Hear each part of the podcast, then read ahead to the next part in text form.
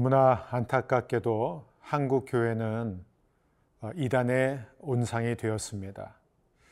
세계적으로 규모 있고 유명한 대부분의 이단들은 다 한국에서 생성된 이단들이죠. 그만큼 어, 한국 교회 안에 얼마나 많은 거짓 교사들, 거짓 선지자들, 거짓 가르침들이 만연해 있는지 모르겠습니다. 저도 목회자로서 가장 힘든 것 가운데 하나가 바로 이런 거짓 성도들을 분별해 내는 것입니다. 오늘 말씀을 보게 되면은 이 거짓 어, 성도들은 언제나 양의 옷을 입고 나타납니다. 그래서 너무나 분별하기가 어렵습니다. 가인도 겉으로 볼 때는 나쁜 사람이 아니었죠. 하나님의 자녀였습니다. 아벨과 똑같이 아담과 하와의 후손이었습니다. 그리고 그는 심지어 제사도 드렸어요. 예배도 드렸던 사람입니다. 하나님 앞에 제물도 바쳤습니다. 하지만 그 속은 마귀의 생각으로 꽉 차 있었습니다. 저 역시 어, 이렇게 원로 목사님들 통해서 그런 부분에 있어서 지혜를 어, 배우게 됩니다. 저도 몇 차례 주위에 있는 목회자분들이 절대로 그 사람한테 속여서는 안 돼. 그 사람은 어디를 가는지 분열을 일으키는 사람이야. 라는 이야기를 듣고도 변했겠지. 회개했겠지. 언제나 너무나 아름다운 양의 모습으로 오기 때문에 한두 번 속은 게 아닙니다. 그래서 원로 목사님을 찾아가면 그 목사님들은 항상 웃으시면서 또 당했구나 이렇게 말씀하시죠. 여러분, 우리는 깨어 있어야 됩니다. 좁은 문은 좁기 때문에 들어가는 사람이 많지 않지만 넓은 물은 너무나 들어가기가 쉽기 때문에 많은 사람들이 들어갑니다. 그 부분에 있어서 우리 주님의 가르침이 무엇인지 오늘 함께 마태복음 7장 13절에서 29절 말씀을 통해 함께 묵상하고자 합니다.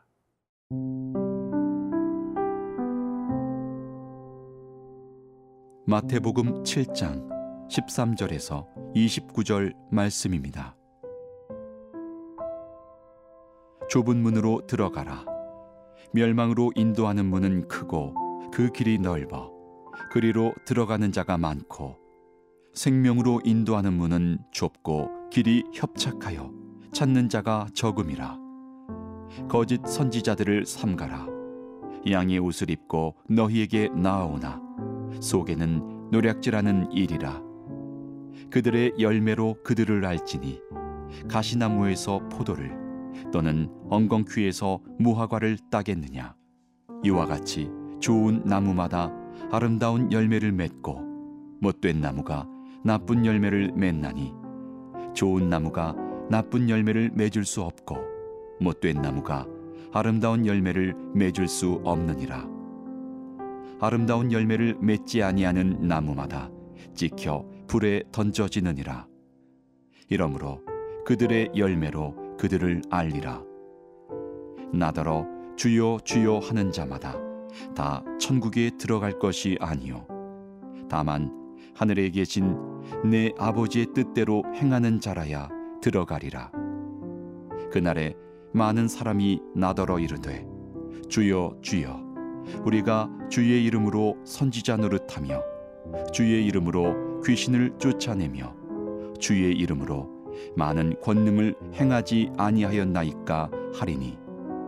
그때에 내가 그들에게 밝히 말하되 내가 너희를 도무지 알지 못하니 불법을 행하는 자들아 내게서 떠나가라 하리라.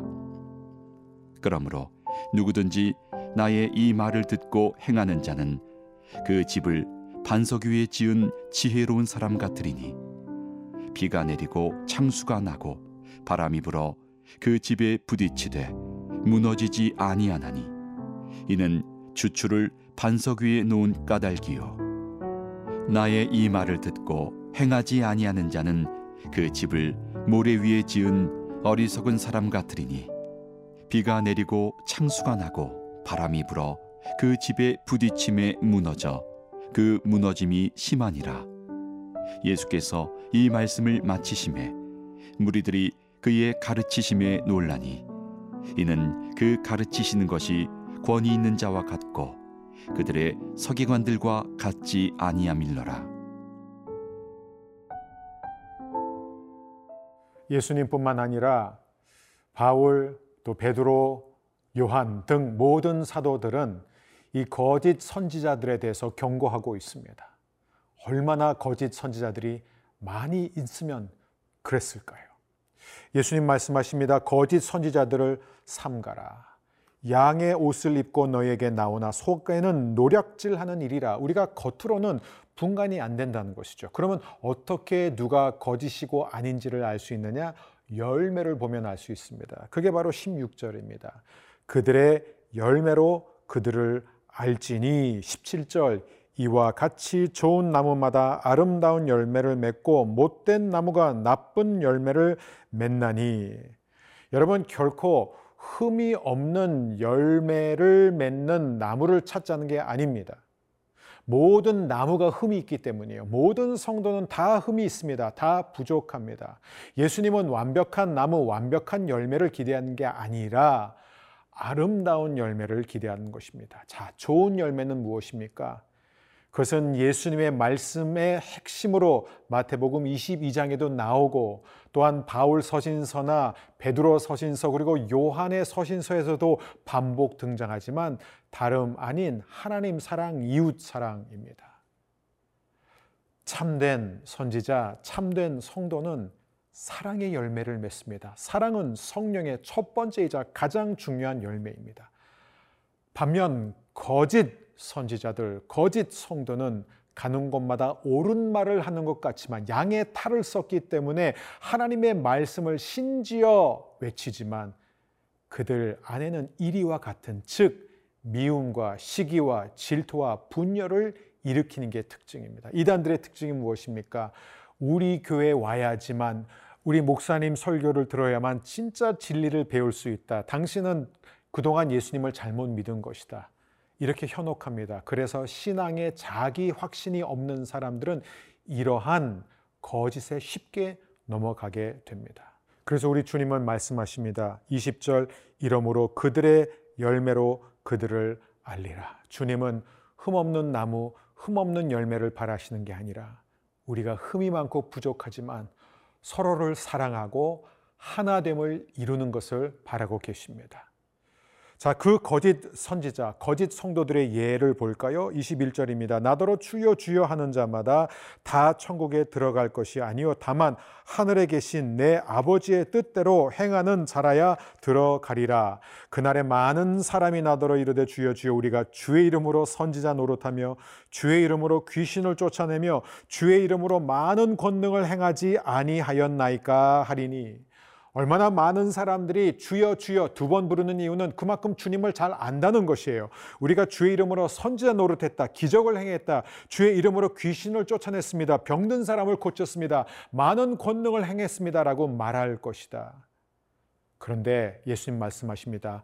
이 불법을 행하는 자들아 내게서 떠나가라. 여러분 어떻게 거짓 성도들이 거짓 신자들이 이런 엄청난 일들을 행할 수 있을까요? 세 가지 가능성입니다. 첫 번째는 무엇이냐면은 그들이 거짓말하는 거예요. 그들은 실제로 귀신을 쫓아낸 적도 없고 권능을 행한 적도 없는데 자신이 그렇게 한다고 거짓말하는 가능성이 있습니다. 두 번째는 무엇이냐면은 귀신의 힘으로도 얼마든지 이런 일들을 할 수 있습니다. 귀신의 힘으로도 얼마든지 사람을 쓰러뜨리고 병을 낫게 할 수 있고 귀신을 쫓아내고 수많은 기적들을 일으킬 수 있습니다. 그게 바로 모세가 바로 앞에 섰을 때 애굽의 마술사들이 했던 것입니다. 사도행전을 보면 마술사 시몬이 등장합니다. 그도 온갖 기적을 행했습니다. 우리는 여기에 속아 넘어가면 안 됩니다. 그러나 세 번째 가능성이 있습니다. 세 번째는 무엇이냐면 하나님은 그들의 상태와 상관없이 얼마든지 그들을 통해서 일하실 수 있는 분입니다. 하나님은 악인을 통해서도 불신자를 통해서도 얼마든지 마음껏 일하시는 분이기 때문입니다. 탐욕으로 가득했던 발람을 통해서 하나님 말씀하셨습니다. 다윗을 죽이기 위해서 살기 등등했던 사울로 하여금 하루 종일 예언하게 하셨습니다. 그리고 대제사장 가야바 예수님을 대적한 그를 통하여 정확하게 예언의 말씀을 주셨습니다. 여러분, 하나님은 누구를 통해서든지 일할 수 있습니다. 문제는 그 사람들은 반드시 버림을 당한다는 것입니다. 그들은 선한 열매를 맺지 못했기 때문에 배임을 당하고 지옥불에 던져질 것입니다. 그럼 우리는 항상 주의하고 깨어 있어야 됩니다.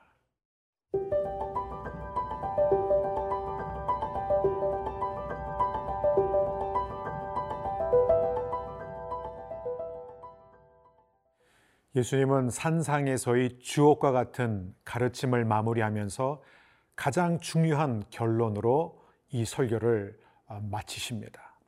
24절을 보면 그러므로 누구든지 나의 이 말을 듣고 행하는 자는 그 집을 반석 위에 지은 지혜로운 사람 같으리니. 자, 두 사람이 같은 지역에 똑같은 재료를 가지고 똑같은 집을 짓습니다. 외관상으로는 아무 차이가 없습니다.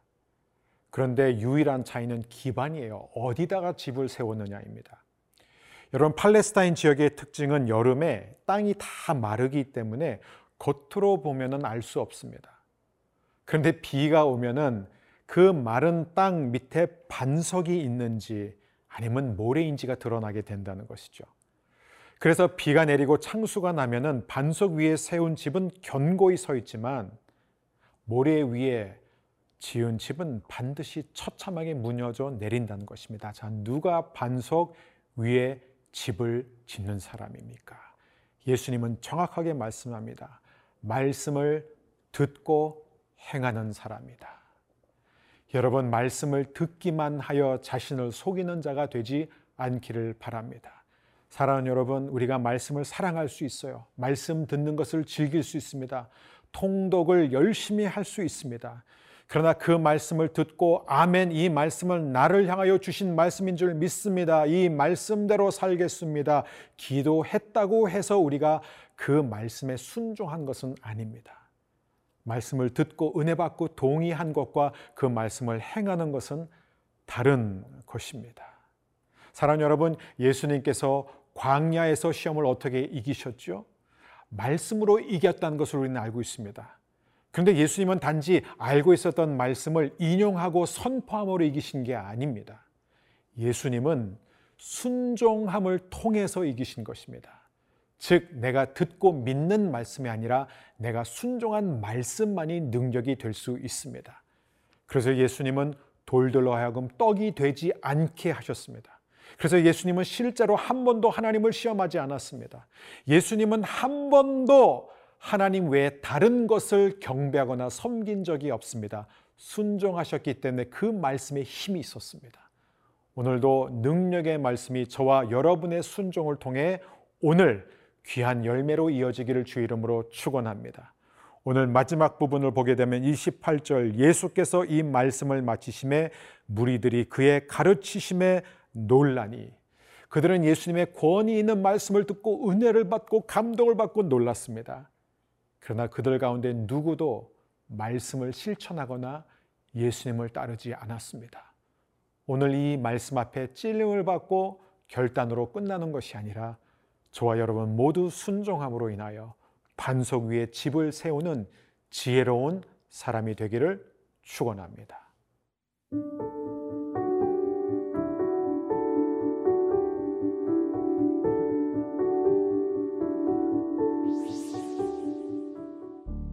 이 시대에 만연해 있는 거짓 교사와 거짓 교훈을 분별하여 그들을 배척하게 하여 주옵소서.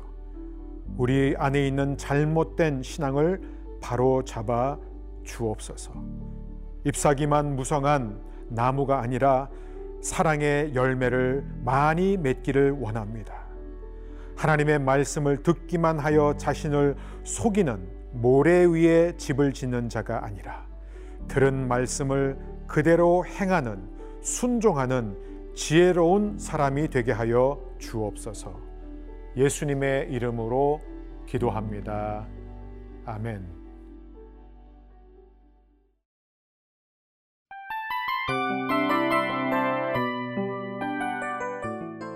이 프로그램은 청취자 여러분의 소중한 후원으로 제작됩니다.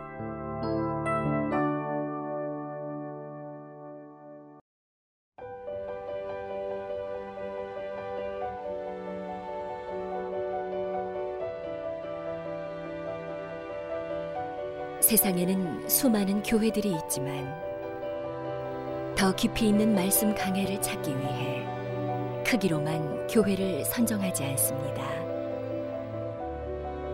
보다 좋은 영적 콘텐츠를 더 많이 나누기 위해 방송비를 받지 않습니다. 1년 365일 복음만 전하고 싶어서 우리는 광고를 하지 않습니다. 온누리의 복음을 땅끝까지 CGN TV와 함께 땅끝 선교사가 되주세요.